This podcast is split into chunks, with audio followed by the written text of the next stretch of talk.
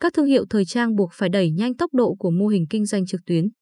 Sau thời gian thử nghiệm ứng dụng shopping, đầu tháng 11 năm 2021, Uniqlo, thuộc tập đoàn Fastrae Tài Linh, chính thức triển khai bán hàng trực tuyến tại Việt Nam. Đây là cửa hàng trực tuyến tiếp theo của Uniqlo sau các cửa hàng tại thị trường nội địa, Bắc Mỹ, Mỹ Latin, châu Âu, Ấn Độ và Trung Quốc.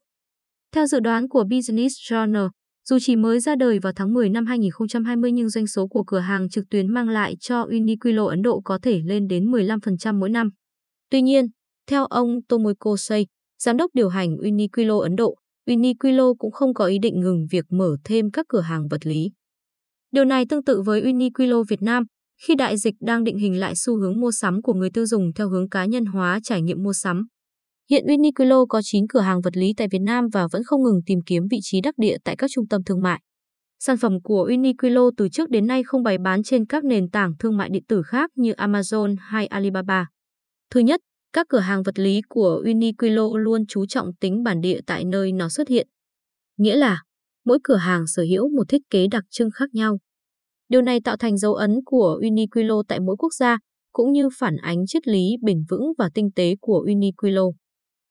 Lý do thứ hai, như ông Tadashi Yanai, chủ tịch kiêm giám đốc điều hành tập đoàn Fastray Tài Linh, chia sẻ, Uniqlo không có nhiều lợi ích khi trở thành một trong nhiều thương hiệu trên các nền tảng trực tuyến của người khác. Cũng như Uniqlo, trong những năm gần đây, khi xu hướng tiêu dùng chuyển sang số hóa, các thương hiệu thời trang hoặc chấp nhận phá sản hoặc tích cực chuyển mình.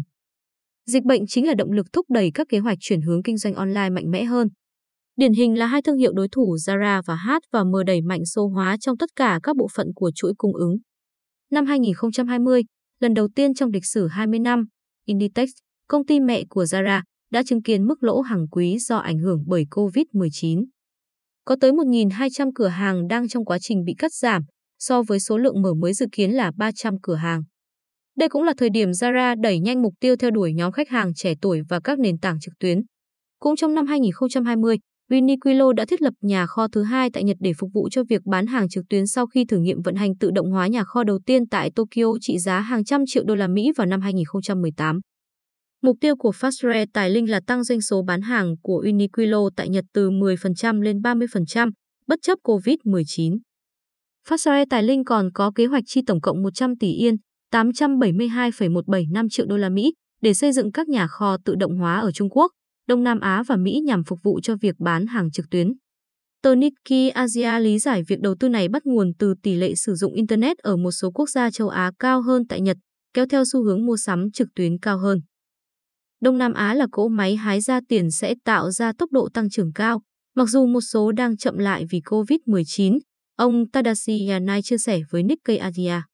Báo cáo nghiên cứu SINC Đông Nam Á của Facebook và PIN và Company cho thấy, tại Việt Nam, cứ 7 trong số 10 người tiêu dùng đều được tiếp cận kỹ thuật số. Dự kiến Việt Nam sẽ có 53 triệu người tiêu dùng số vào cuối năm 2021.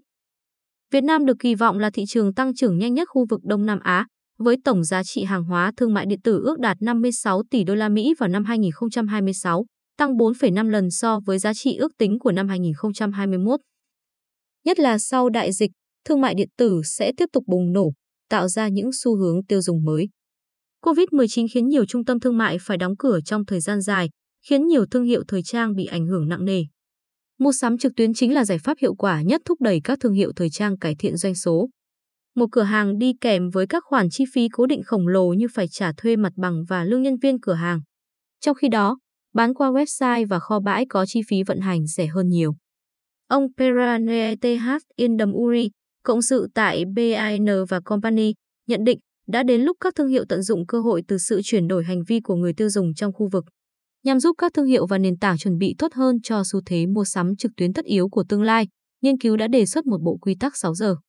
Theo đó, các thương hiệu cần tái lập chiến lược trọng tâm số hóa trong nhiều năm, tập trung vào các khoản đầu tư kỹ thuật số. H và M được các chuyên gia thời trang và công nghệ toàn cầu đánh giá là chuyển dịch chậm chạp trên mặt trận thương mại điện tử, như tại Việt Nam, dù đã có mặt tại thị trường này từ năm 2017 và có 12 cửa hàng, phát triển với tốc độ ổn định. Zara nhanh nhạy ra mắt cửa hàng trực tuyến chỉ sau một tháng xuất hiện tại Việt Nam kể từ tháng 9 năm 2016. Website cũng nhanh chóng chuyển đổi công năng từ hỗ trợ sang vai trò chính trong bối cảnh số hóa dù còn khó sử dụng với người Việt. Tuy nhiên, khi dịch bệnh còn diễn biến phức tạp, cuộc đua lên online của các hãng thời trang nhanh sẽ hứa hẹn quyết liệt. Cũng không khác khi các thương hiệu này bước vào thị trường Việt Nam thời chưa có lệnh giãn cách.